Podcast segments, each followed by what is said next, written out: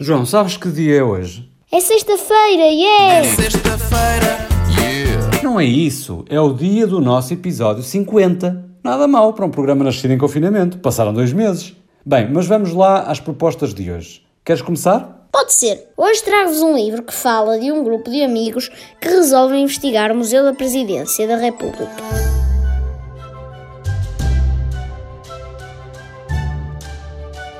Certo dia, um historiador dirige-se ao grupo dizendo que precisa da sua ajuda, pois precisa que eles encontrem uma mensagem secreta sobre a vinda da Rainha de Inglaterra a Portugal. Então, deixa ver se percebi. Um historiador pede a meia dúzia de crianças para resolver um caso dessa importância? Sim, é mais ou menos isso, pai. Bom, na verdade é isso mesmo. E sabes, ainda bem que colocaste essa questão, porque de certeza que os nossos ouvintes estão a perguntar o mesmo, não é verdade? Na realidade, este grupo já tinha resolvido alguns mistérios.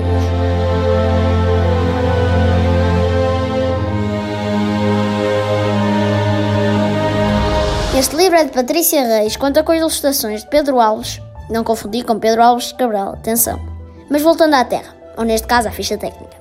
Este livro foi editado pela editora Planeta Júnior e está incluído no Plano Nacional de Leitura. Do 8 Ao 80.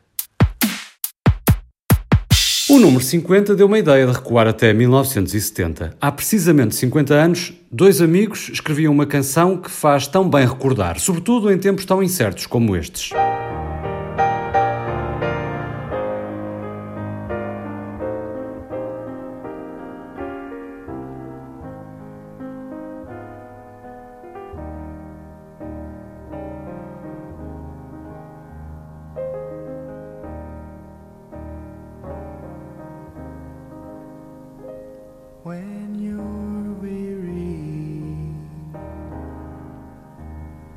Feeling small, when tears are in your eyes, I will dry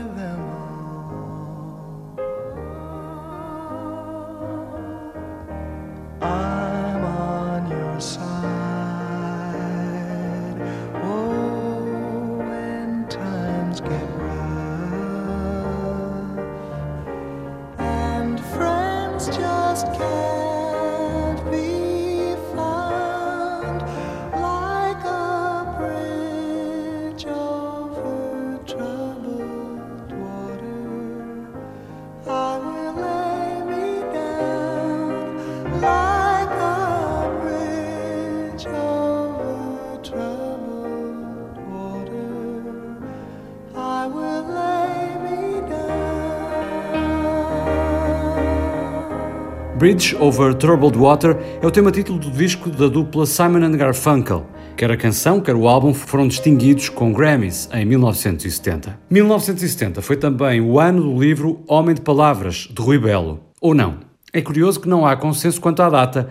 Embora a primeira edição da obra seja de facto de janeiro de 1970, o próprio autor situava em 1969. Mas a data é bem menos relevante que o conteúdo, marcado por uma reflexão do poeta sobre o exercício da linguagem. Foi reeditado em 1978.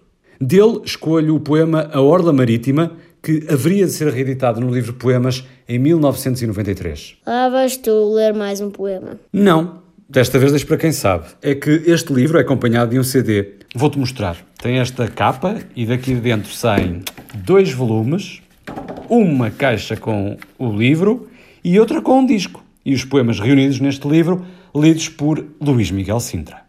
O tempo das suaves raparigas é junto ao mar, ao longo da avenida, ao sol dos solitários dias de dezembro. Tudo ali para como nas fotografias.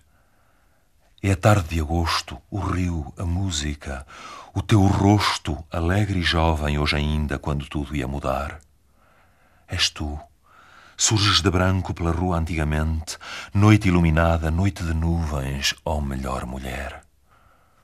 E nos Alpes o cansado humanista canta alegremente. Mudança possui tudo, nada muda. Nem sequer o cultor dos sistemáticos cuidados levanta a dobra da tragédia nestas brancas horas. Deus anda à beira d'água, calça arregaçada. Como um homem se deita, como um homem se levanta. Somos crianças feitas para grandes férias, pássaros, pedradas de calor atiradas ao frio em redor, pássaros compêndios de vida e morte resumida, agasalhada em asas. Ali fica o retrato destes dias. Gestos e pensamentos, tudo fixo. Manhã dos outros, não. Nossa manhã. Pagão solar de uma alegria calma.